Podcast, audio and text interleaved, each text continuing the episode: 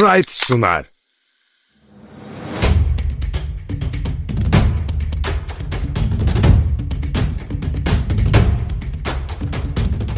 Top yalan söylemez.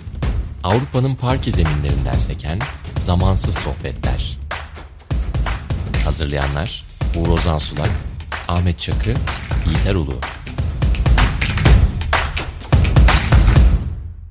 Sokrates'ten merhaba. Sprite'ın destekleriyle hazırladığımız Top Yalan Söylemez'in Final Four özel bölümündeyiz ve bu yıl Final Four yapılacak. Öncelikle Euroleague'deki bu önemli gelişmeyle başlayabiliriz. Tabii ki dünyada birçok turnuva, birçok organizasyon ertelenmek ya da işte yapılmamak durumunda kaldı geçen sezon. Ve aslında geçen yıl değil ondan önce düzenlenen Final Four'un final maçının rövanşıyla bir açıdan başlamış olacağız. CSK Moskova Anadolu Efes eşleşmesi. Tabii ki iki eşleşmeyi de derinlemesine konuşmaya gayret edeceğiz. Barcelona Milano'da konu başlıklarımız arasında.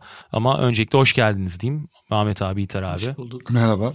Ahmet abi CSK eşleşmesiyle başlayalım. Yani aklına gelen ilk şey ne? CSK'nın rakip olmasıyla alakalı. Sonuçta baktığımızda Euroleague tarihinde CSK hep burada olan bir takım. Yani 20. Final Four'ları Itudis zaten 6. sezonunda 6. kez Final Four'da olacak Hı-hı. ve en beklenmeyen Final Four'da diyebiliriz belki onlar açısından. Çünkü yani sezona evet kadro olarak, bütçe olarak yine çok yukarıda başladı CSK. Oyun olarak ne kadar tatmin etti yıl boyunca tartışılır. Ama yine kritik bir dönemde form tuttuklarını görüyoruz. Nijni'ye karşı maç verdiler VTB'de ama Zenit'i elediler. 3-1'lik skorla bir maç verdiler Zenit'e ve tekrar finalde olacaklar. Neler söylemek istersin yani bizim için CSK nasıl bir rakip?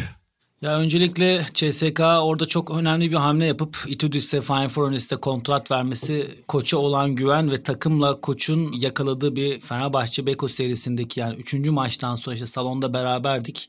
Orada çok değişik bir atmosferde bu sezon hiç olmadıkları bir havada görmüştüm ben CSK'yı.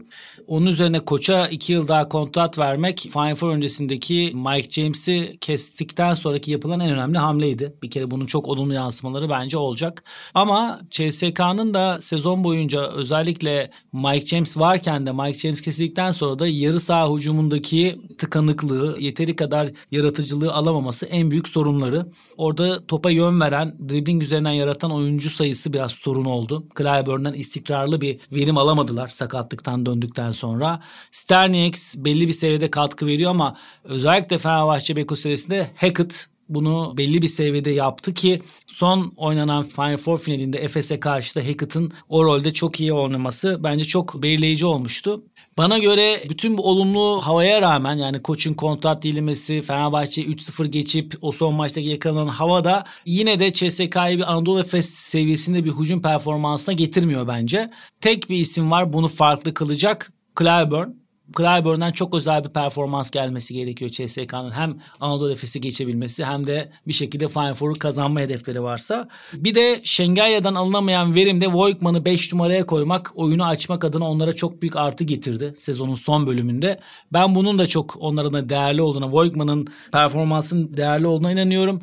Ve son oynanan 3 maçta Fenerbahçe'ye karşı kullanılmayan hastalığından dolayı bolon boyunda atletizmiyle o Şengelya'dan alınamayan verimi özellikle adam değişme müdafası veya Voigtman'ı kenara aldığındaki atletizmle fark yaratma bölümü olarak kilit olarak görüyorum ben.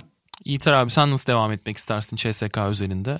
Pek çok açıdan aslında ilginç bir eşleşme olduğunu söyleyebiliriz. Ufak tefek böyle notlar ya da tesadüfler var. Mesela son oynanan final maçının Final Four'un bu sefer ilk maçı olarak, açılış maçı olarak son iki finalistin sahaya çıkıyor olması mesela çarpıcı bir not. Çünkü onların istikrarını, kadrolarını çok büyük ölçüde korumuş olduklarını ve takım kimyalarının da istenilen sonuçları getirdiğini bize söylüyor mesaj olarak.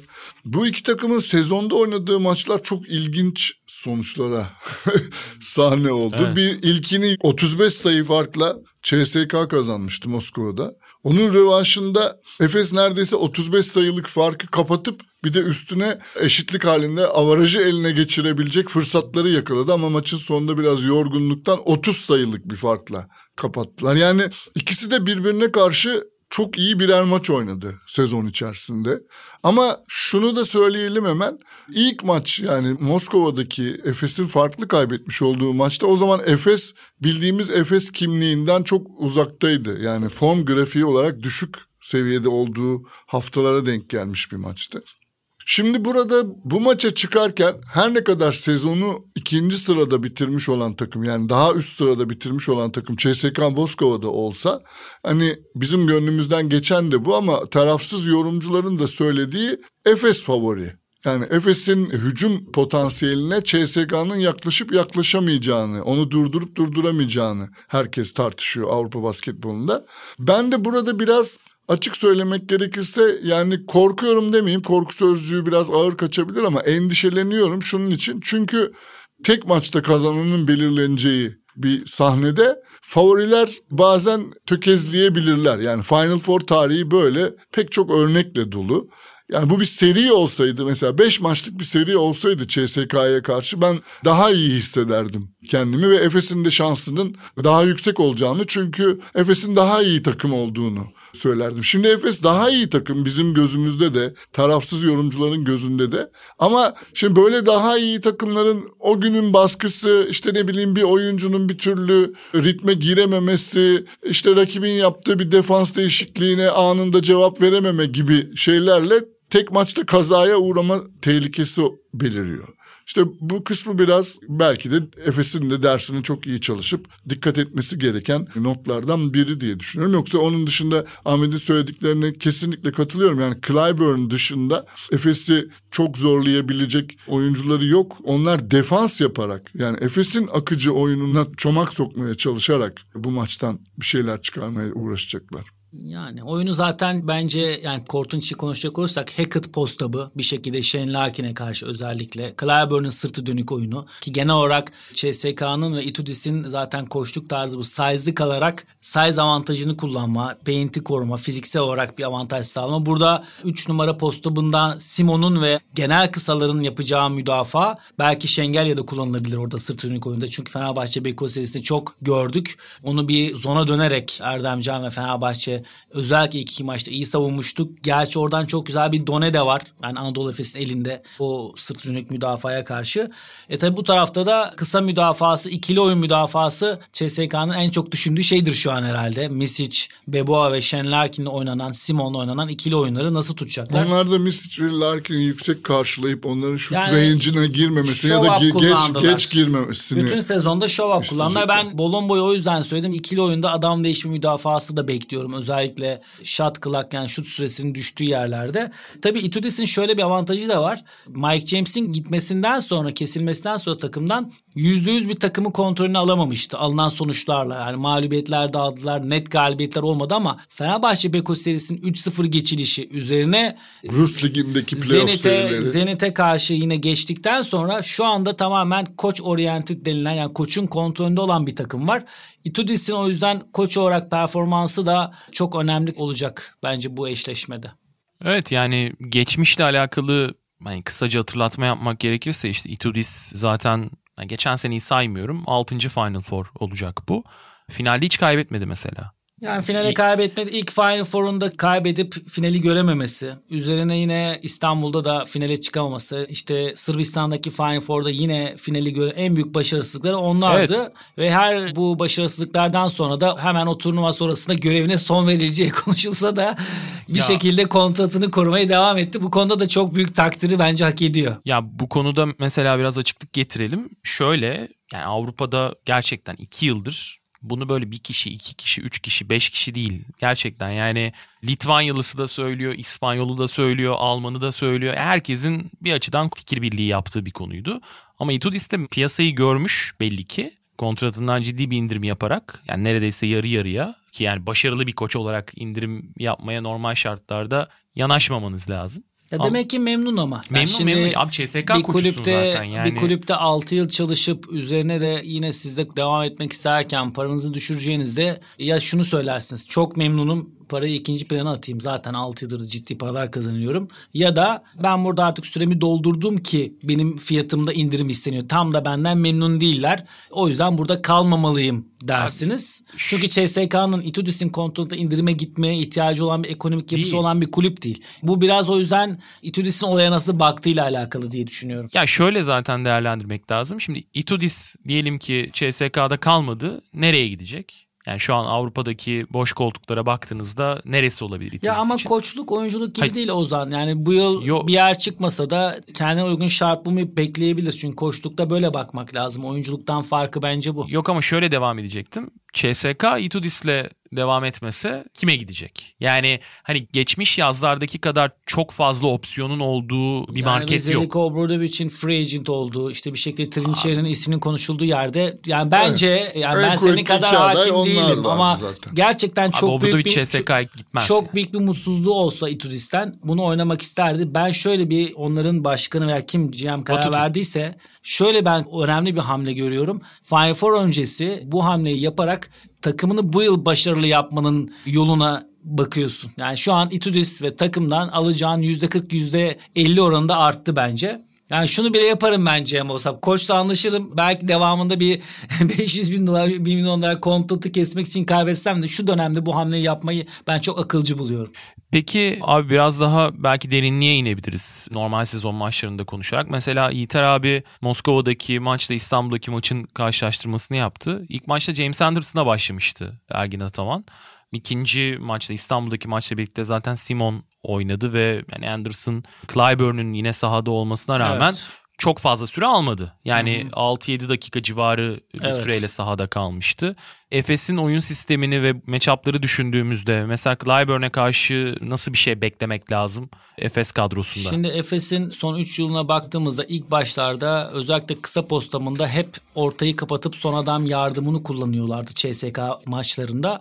Oradan da çok büyük bir rebound problemi oluyordu Anadolu Efes'in. Onu bir şekilde Simon'da olsa birebir kalarak ve takım halinde kapanma ama tam bir yardım double team gibi kullanmadan birebir çözmeye başladığı andan itibaren CSK maçları Anadolu Efes için daha kolay oldu bence. Tabii ki hücum tarafında da Misic ve Larkin'in hücumu rahatlatmasına bağlı olarak. O Anderson'la başlama da oradan yani birebir low posta işte Kurbanov postabı, Clyburn'un postabına karşı kalma. O maçı da bence ben kimseyle konuşmadım ama ilk maç böyle olduktan sonra biz kendi iyi olduğumuz silahlarımızla 3 numaranın topa yön verenle çıkalım müdafayı düşünmek yerine o farkı yaratınca maçın başından bu üstünlüğü kurunca da çok da böyle müdafada postabı nasıl tutarıza gelmedi o maç. Direkt başladı ve 20 oldu. Tabii ki ilk maçı farklı kaybetmenin verdiği konsantrasyonla başından çok iyi başladı. Tam da CSK'nın da böyle sezonla ilgili ümidini keselim mi kesmeyelim mi boyutunda Mike James de vardı. Hatta yani Itudis de o dönemler çok rahat değildi yani vücut dilinden ve baktığımızda. Tam o dönemde maçın başından gerçekten 20 oldu ve maç bitti. Yani Anadolu Efes o gün oyuncular bir tık daha sıkı tutsa 40 bile yapabilirlerdi doğalında bir rahatlıktan olduğu için olmadı. Yani ben o ikinci maçı çok baz almıyorum. Birinci maçta Anadolu Efes olarak ben Yiğiter abinin söylediğine katılıyorum. Sezonun kritik maçlarından biriydi ama çok sakatlık ve işte bu Covid vakalarından kaynaklı tam böyle sallandığı kötü bir durumda gitmişti. Yani iki takım da birbirine esasında birbirine benzer durumda yakalandı. O yüzden de bu Final Four'daki eşleşme iki takımın da sezonda olabileceği en iyi yerde olarak oynanacak bir maç. O yüzden bu iki maçların çok baz alınmasına çok açıkçası inanmıyorum. Bence yeni bir maç oynanacak. Belki bu iki maçı yok sayıp son Final Four finalindeki maçtan nasıl devam edecek diye bakmak lazım. Çünkü bir şekilde Itudis o maçtaki kullandığı işte Higgins yok belki elinde o kadar iki numaradan yaratıcı ama o maçtaki kurguya biraz daha dayalı oynayacağına inanıyorum. Anadolu Efes'in de şu son dönemde yakaladığı form grafiğini yansıtan yine onları en iyi yapan şekilde yöneteceğine inanıyorum Koç Ergin Ataman'ın. O yüzden farklı bir maç olacak. Yiğiter abi sen eşleşmeleri saha içine dair neler söylemek istersin? Şimdi CSK bu ligdeki en fiziksel yani hem kalıplı hem de gerçekten sert oyunculardan kurulu takımlardan bir tanesi ve pek çok takıma karşı zaten bu üstünlükleri var ama Efes'le oynadıkları zaman hani özellikle o ilk Efes'in kötü yakalandığı maçta çok ciddi bir rebound üstünlüğü olmuştu. Burada da eğer postapa girerlerse yani postapı bir şekilde yardımlaşmalarla defansta bir takım kaymalarla karşıladığınız zaman ister istemez zayıf tarafta bir rebound sıkıntısı doğuyor. Yani postap atışı kötü bile olsa dengesiz bir atışa bile itmiş olsanız ikinci şansı veriyorsunuz. Burası biraz Efes'in iyi hazırlanması gereken, iyi planlama yapması gereken alanlarından biri oyunun. Ve bence buraya getirmeden başka bir şeyde Efes'in yumruğunu masaya vurması gerekiyor. Bu da şu. Şimdi CSK topa yön veren oyuncusu çok fazla olan bir takım değil dedi Ahmet. Çok doğru bir teşhis bu. Dolayısıyla da iyi ball handlerları olmayan, topun üzerindeki baskı arttığı zaman hata yapma ihtimali yükselen bir takım. Eğer bu baskı baştan yüksek tutulursa, bu baskının dozu arttırılırsa Efes rakibin post-up için yaptığı hazırlıklarda top kaparak, onları kötü paslara iterek, yani neticede post-up'ta bir oyuncuya topu verebilmek biraz zamanı eriten bir şey. Çabuk çabuk yapılabilen bir şey değil biliyorsunuz. Buralardan Efes'in bir takım canlı savunmalarla, uyanık savunmalarla top kapabileceğini ve maçın ritmini kendi istediği yere çekebileceğini düşünüyorum. Ki buna zaten Efes'in ihtiyacı var. Çünkü ne kadar 5'e 5 oynanırsa orada CSK'nın fizik avantajları öne çıkabilir. Dolayısıyla daha çok tempoyu zorlaması gereken, daha çok geçiş basketbolu isteyen taraf Efes olmalı. Ki zaten yani iki takımın da benzer sayılar ürettiğini görüyoruz. Sezon boyunca 84 sayı civarında üretmişler ama bu 84 sayının üzerine çıkılabilen bir maç Efes'e doğru döner ibre ya da 85'leri korumak. Ama 70'lerde 78, 79, 80 sayı civarında giden 80'in altında kalma ihtimali olan bir skorda o zaman CSK oyuna ve skora ortak olur ve Efes istediklerini sahaya yansıtamamış olur diye düşünüyorum. Peki Sprite'la net cevaplar bölümümüze geçelim. Sprite ile net cevaplar başlıyor. Evet bir süredir Euroleague'de maç oynanmadığı için sürprizler ya da hani gelecek tahminleriyle alakalı şu anda çok fazla opsiyon önümüzde yok. O yüzden Final Four'daki hani 4 maç var ama aslında 3 maç var Final Four'da. O yüzden hani üçüncülük maçını bir kenara koyuyorum. Mesela Jalgiris için tabii ki önemli o üçüncülük maçı. Gelmesi muhtemel paradan ötürü de yani CSK Moskova için Jalgiris'le aynı değerde tabii ki olmayacaktır. CSK 3-4'e oynar diyorsun ya şimdi. E yani evet ben de İnşallah. Gönlümüzden geçen İnşallah aynen. o yüzden Hak etmediler bu yıl gerçekten ya. Yani. O yüzden şey soracağım yani belki direkt olarak ilk iki maçı düşünerek de söyleyebilirsiniz ya da hani final tahminini baz alarak söyleyebilirsiniz.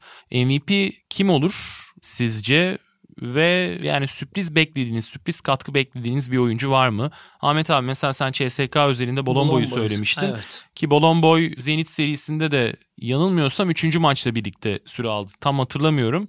Attı sahaya. Ya ellerinde Utudis. öyle bir uzun olmadığını düşünüyorum. Hem atlet hem switch yapabilen hem reboundı kontrol eden o anlamda söyledim. Yani iyi kötü oynar anlamında değil. Ama bir ekstra katkı gelirse gelir ki Lundberg bilmiyorum onun sağlık durumu ne ama Oynayacak diyorlar. o da işte geldiği günden itibaren gerçekten sürpriz bir katkı yaptı. Gene öyle bir katkı verebilir. Şöyle MVP gerçekten öngörmek çok kolay değil. Çünkü Anadolu Efes Kazanan şampiyon... takımdan Aynen. olacak. Anadolu Efes olacaksa ben mesela Anadolu Efes'in şampiyon olması için yani finalde özellikle Barcelona oynayacaksa bir Shane Larkin performansına ihtiyacı olduğunu düşünüyorum.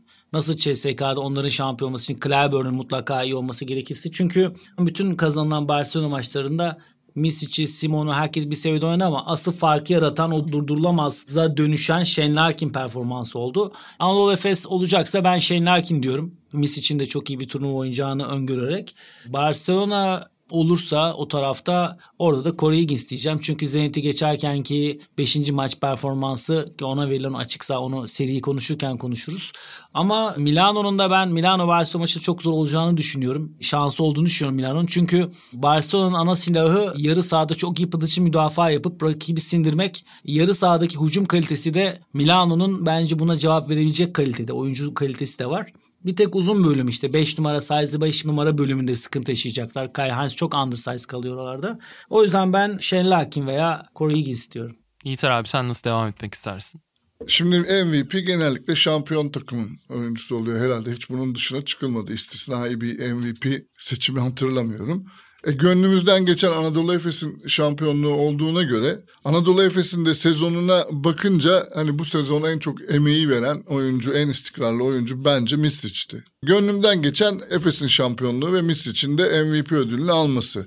Sürpriz oyuncu yani CSK'dan bir oyuncu telaffuz etmeyelim ki onların sürpriz yapma ihtimaline vurguda o, o olmasın. Yani Barcelona Milano maçının eğer Barcelona kazanırsa onun sertlik derecesine göre sanki orada Adam Hanga'nın öne çıkabileceğini ben Yok aynı yerden gittik ben Bolmaro diyecektim. Ha, olabilir Bolmaro. tabii. E, güzel bir isim o da ama yani Yani Hanga'nın sürpriz fark yaratan olarak Evet canım söylüyorsun. ya Bolmaro şey demiyorum. Barcelona'yı alır A noktasından B noktasına götürür değil. Yani sürpriz konuşuyorsak Yok, onu kesin kullanacak. yok, yoksa mesela yani o serinin öne çıkan oyuncusu zevkli de olur bence. Yani sürpriz Evet. Devam et. sürpriz sayılmaz artık ama Sertac'ı hiç konuşmuyor. Artık alıştırdığı Artık için o bizi. sürpriz Ya, oyuncu aynen, sayılmıyor. Aynen. Yani ben Barcelona Milano maçının çok sert geçeceğini düşünüyorum. Sert geçecek bir maçta da gene Yasikevicius'un o sertlikte Adam Hanga'ya belki de diğer maçlara oranla daha fazla ihtiyaç duyacağını, onun da tecrübesiyle buna cevap verebileceğini düşünüyorum ki playoff serisinde de biliyorsunuz bir maçı kurtardı Evet. kenardan gelip. Benim de sürpriz adayım o. Ben sürpriz olarak Kalates diyorum. Bir de çünkü normal sezonda gerçekten çok iyi bir şey ortaya koyma. Bu sefer normal üzerinde oynayacağını düşünüyorum. Çünkü o da son 5. Zenit maçını güzel geçti. Onun da bir reaksiyon vereceğini düşünüyorum. Peki bu bölümü kapatalım. Sprite ile net cevaplar bitti.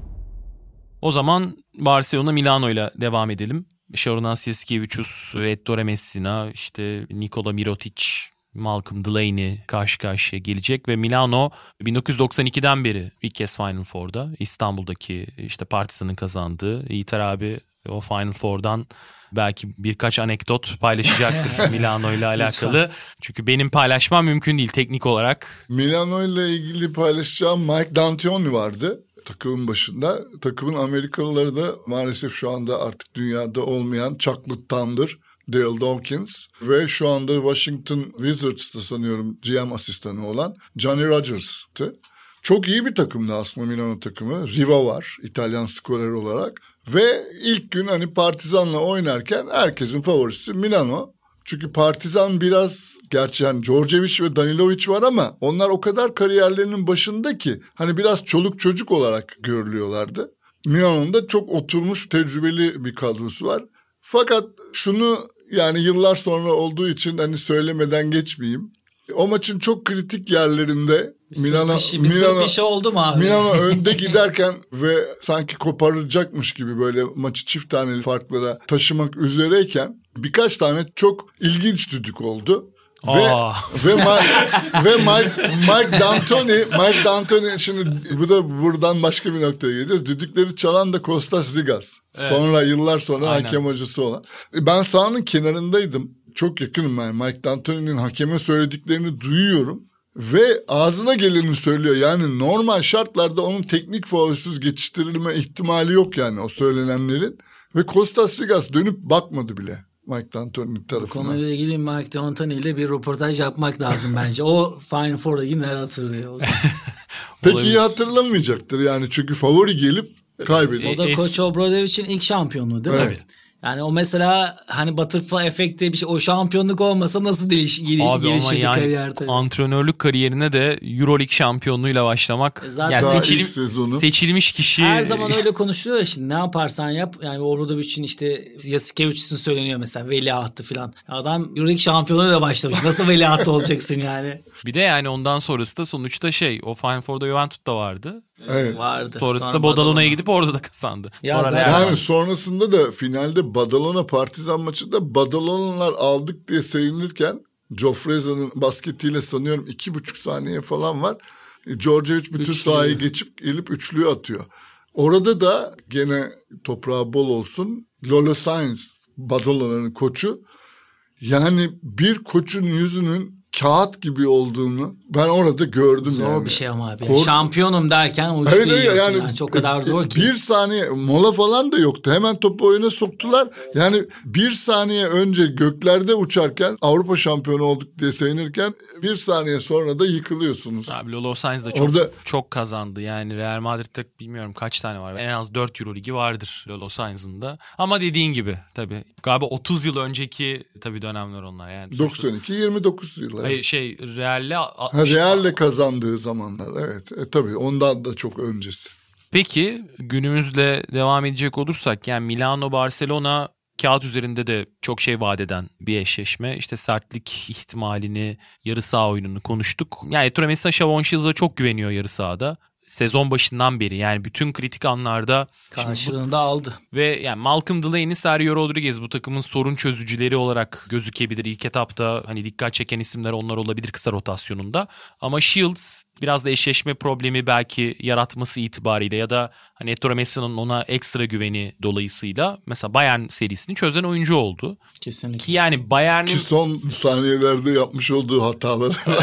İki maçta da korkunç hatalar yaptı. Biri kaybedildi, biri de az kalsın kaybediliyor. Aynen. Doğru. Ee, Yani Bayern Barcelona'nın tabii ki benzer kimlikte olan bir takım diyebiliriz sonuçta. Ne olursa olsun işte sert oynamaya çalışan, yarı sahada oynayan gibi.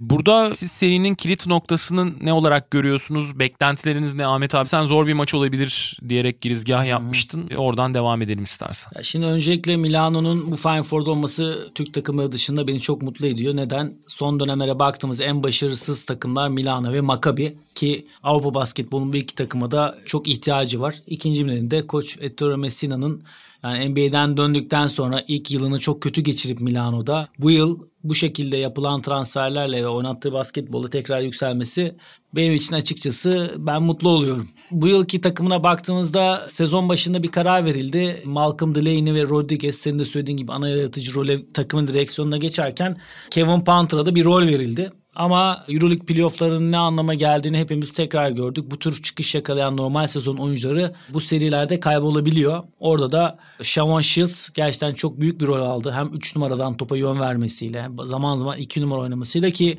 serinin belli dönemlerinde Datome çok öne çıktı 3 numaradan. Ben onun da çok önemli olduğunu düşünüyorum. Kyle Hines sezonda bence iyiydi ama bu Bayern Münih eşleşmesinde bambaşka bir seviyeye geldi. Özellikle müdafada. Ya bir kere ben biraz önce sürpriz oyuncuları konuşurken Milano'nun CSK'ya karşı iyi oynayabileceğini düşünme nedenim Yasikevicius'un Zagiris'te de kullandığı, Barcelona'da kullandığı ana silah hangi oyuncuyla olsun, Miletuş'te de olsa, Kalates'te de olsa en fiziksel takım olma. Maçın her anını istikrarlı bir şekilde fiziksel topa baskı, her screen'de kontaklı oynayarak çözme. Burada da ne gerekiyor? Yarı sahada sizin bir hücum kaliteniz ve bir dengeniz gerekiyor. Yoksa Zenit'in 5. maçında olduğu gibi Barcelona daha kolay sayılarla sizi yıpratıyor. Diğer yıprattığı bölümde reboundlar. Rebound ve ikinci atışlar. Ben Milano'nun reboundlarda eğer Kai Hines'ı 5 numara çok kullanırsa zorlanabileceğini düşünüyorum. Ama yarı sahada hem Ettore Messina'nın oyun anlayışı hem Malcolm Delaney, Rodriguez ve Shawn Shields'ın üçünün bir seviye yaratıcılıkta takım halinde de olsa bireysel olarak da bir seviyeye geldiğini düşünüyorum. E tabii ki Malcolm Delaney de bir Final Four'da uzun zaman sonra o da oynayacak ve Barcelona'ya karşı olacağı için özel performans ortaya koymaya çalışacağını düşünüyorum. Kuban'dan sonra Kuban'dan sonra yok ama işte bu bazen ters de tepiyor hepimiz biliyoruz. Çok fazla Barcelona istemekten kaynaklı. Barcelona 2014'ten beri ilk kez Final Four'da. Aynen zaten Eskevicius da röportajında Euroleague'de bundan bahsetmiş. Yani biz şu an bile başarılıyız. Bay- bayılıyorum bu. Ee, yani şu an bile normal sezonu birinci bitirdik. Zaten yıllar sonra Final Four'dayız diye. Ya ben o yüzden Ettore Messina'nın da çok büyük bir tecrübesi var. Yani böyle bir Final Four yapılan sezonda baskı da yok. Şimdi Milano Barcelona'ya kaybederse yine başarılı addedeceği için orada böyle çok rahat koştuk olarak denemeler de yapacağına inanıyorum. Bir şekilde o maçın ben CSK Efes maçına göre daha denk ve basketbol olarak da farklı denemelerle ortaya çıkacağını düşünüyorum. Yarı sahadaki taktiksel anlayışı olarak. Yiğit abiye geçmeden abi şunu söyleyeyim sana. Mirotic peki nasıl savunur sence Milano?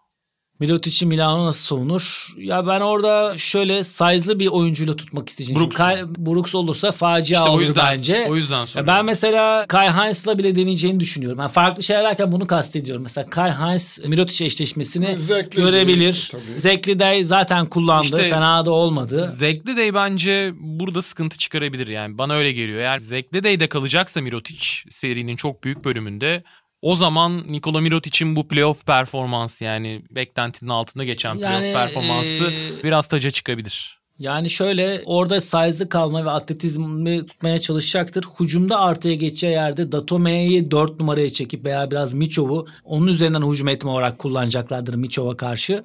Ben Kai Hines'ın yanında Tarçevski'nin burada çok önemli olacağını çünkü çok fiziksel bir basketbol oynayacak Barcelona uzunlarıyla. O yüzden de fiziksel olarak oradaki sağlam duracak oyunculardan bir tanesi Bayern Münih serisi çok böyle güvenli durmasa da Tarçevski'nin belli bir katkıyı vermesi gerektiğine inanıyorum. Tarchevski ve Kyle Hines'in yanında Jeremy Evans'ın ben 4 numarada yani Mirotic matchup'ında kullanılacağını Mesela. düşünüyorum. Çünkü onların hücumu içinde Kyle Hines, Jeremy Evans yan yana olduğunda hem atletizm hem size problemini çözüyor. Hücumda da iyi bir bitiriciye sahip olmak istiyor ki Jeremy Evans'ın esas işi 3 sayılık atış olmasa da pick and pop'larla üçlüyü de oyunu açabilir. Zeklede'ye göre bir adım daha ileri götürebilir diye düşünüyorum. İter abi sen nasıl devam etmek istersin bu seri özelinde? Bir kere yani Avrupa basketbolunda geleneği güçlü olan, geçmişte çok önemli başarılara, Final Four'lara, önemli sahnelere adını yazdırmış olan iki takımın çok uzun aralardan sonra, belki Barcelona'nınki çok uzun bir ara değil ama Milano'nunki çok uzun bir ara. Bu kadar büyük aralardan sonra tekrar Final Four'a gelebilmiş olması ve birbirleriyle oynuyor olması yarı finalde bence basketbol severler adına güzel bir olay, hoş bir olay ve heyecan verici olduğunu da düşünüyorum. Yani İtalyan basketbolunun zaten bir yerden bu trene binmesi gerekiyordu. Çok dışarıda kalmışlardı. Tabii burada iki tane koçun mücadelesi de çok ilgiyle izlenecek. Çünkü Messina'nın evet ilk defa Milano'yu buraya taşıyor ama geçmişte farklı takımlarla önemli başarıları var. Yasikevicius'un da Zalgiris'teyken bir Final Four'u vardı ama o da işte burada artık şampiyonluğun favorisi olarak adı çokça telaffuz edilen bir kadronun başında. Yani Avrupa basketbolunun en pahalı kadrosunun başında geliyor Köln'deki Final Four'a ve mutlaka Barcelona'da ve hatta İspanya'da herkes onun kazanmasını bekliyordur. Yani baskı biraz Barcelona'nın üzerinde gibi. Ahmet'in vurguladığı gibi yani Messina bunu kazanmasa da Milano'daki herkes bence mutludur. Yani nihayet bir Final Four yapılabildiği için. Bence çok sert geçmeye aday bir maç. İki takımın da yarı final serileri bizim beklediğimizden daha zor geçti. Favori olarak çıktıkları rakipler önünde zorlandılar ve oralarda da bu iki takımın bazı zaafları, bazı zayıf noktaları öne çıktı. Mesela Barcelona cephesinde işte Mirotic'in sert bir savunmacı gördüğü zaman karşısında geri adım atabildiği, takımın taşıyıcı oyuncusu olmaktan vazgeçebildiği, öyle bir liderlik rolüne çıkamadığı görüldü. Yani bunu Will Thomas gibi ona rakip olamayacağını düşündüğümüz bir isim karşısında yaşadığına göre Final Four'da da benzer şeyler görebiliriz. Dediğiniz gibi Hines, özellikle de ya da Jeremy Evans onu zorlayabilir. Ki Mirotic'in skorundan geri adım attığı zaman Barcelona biraz işler çatallaşıyor hakikaten. Çünkü hani sezon boyu o plana doğru gittiler ve bu yüzden de Corey Higgins'in kullandığı top sayısı azaltıldı vesaire. Biraz hani takımın düzeninin dışına itilmiş oluyor. Beşinci maç hariç. Orada bir bıraktılar Corey Higgins'i Evet. aktı zaten. Evet. Yani Barcelona'nın aslında hep onu vurguladık. Öyle oynamaya daha çok ihtiyacı var. Burada da mesela Milano daha korakor, daha vücut vücuda teması arttıran sert bir maçı oynamak isteyecek. Eğer Barcelona yani Yasikevicius dizginleri bırakır da Barcelona akabilirse o zaman Barcelona'nın favori olmasının bir karşılığı olur, bir anlamı olur. Diğer tarafta da bence Milano bu seride yani playoff serisinde Bayern Münih'i geçmiş olsa bile bence koçluk açısından üstünlük Trinkieri'deydi. Yani orada çok daha iyi dersini çalışmış, elindeki kısıtlı malzemeden çok daha zengin sonuçlar alabilen bir takım gördük.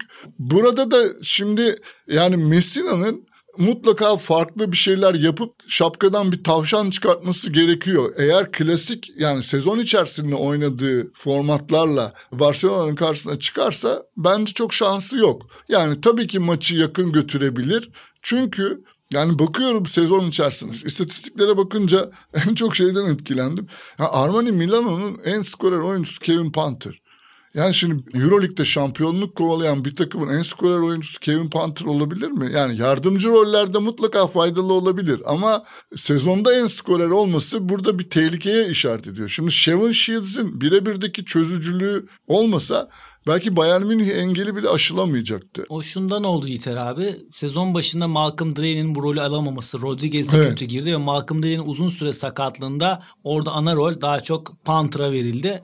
Ve yazın hazırlık maçlarına itibaren ben çok izledim. Yazı çok iyi girdi Panther. Yani Koç Messina da o beklediğinden çok daha iyi görmüş olabilir onu. Çünkü her hazırlık maçında 20'leri atıp böyle o pull-up'ları atıp pick and iyi okuyup orada o diğer kısalardan istediğini alamayınca Datome de çok sezonun başında kötüydü 3 numara denemelerinde. Orada en öne çıkan önce Panther oldu. Sonra da hatırlarsanız Mitchell sakatlandığında da Shields bu ofensif rolü o anda aldı. Onun üzerine Panther ve Shields böyle bir normal sezon taşıyıcısı haline geldi. Ama playoff'lara gelince Rodriguez Ben de bu kadar Tecrübemle, tecrübeyi evet. boşuna kazanmadı deyip o da bir adım öne çıktı. Yalnız ben yani Şaras'ı biraz tanıyorsam Final Four'daki maç zaten yani Final Four'un hep Euroleague'de ayrı bir temposu olur.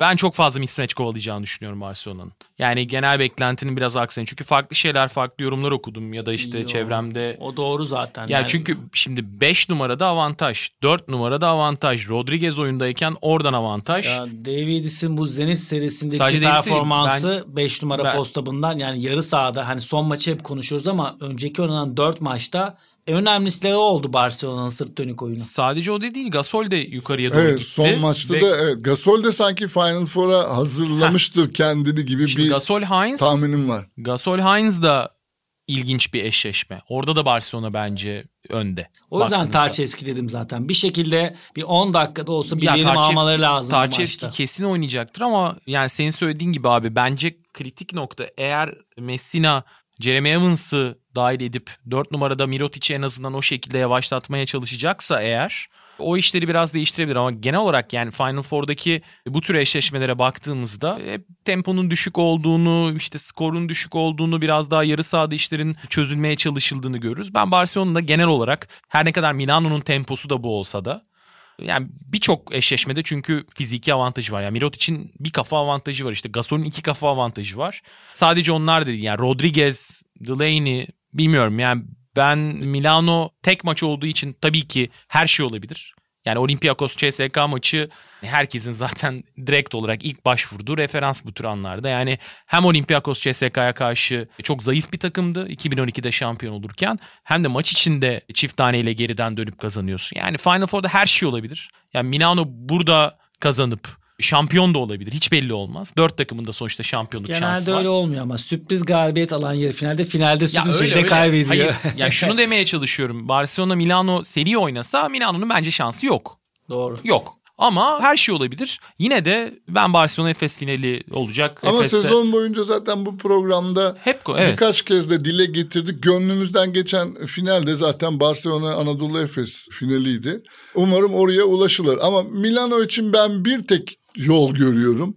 Yani Delaney'nin Barcelona'ya karşı oynuyor Evet. olmasını kişisel bir mesele haline getirip de olağanüstü iyi bir gün yakalaması ve birdenbire patlaması halinde belki o zaman Milano'nun küçük de olsa bir şansı Ya olabilir. kısa yaratıcılığı Milano'nun özü olduğu için hücumda işte Panther, Malcolm Delaney, Rodriguez, Shields bir şekilde Datome'nin 3 Ben numara oyunu. Bolmaro'nun gireceğini düşünüyorum. bence oyunu açmak adına Kyle Hines'ın size olarak sorun yaşadığı yerde hem hücumda müdafada Tarçevski önemli çözüm ama Zekle de Jeremy Evans da biraz oyunu açıp bu kısalara da alan sağlama işte burada da Gasol'e ve Davies'e karşı veya Mirotic'in sırt dönük oyuna karşı takım halinde nasıl bir müdafaa ortaya koyacaklar bu belirleyici olacak. Ama ben çok güzel bir maç bekliyorum.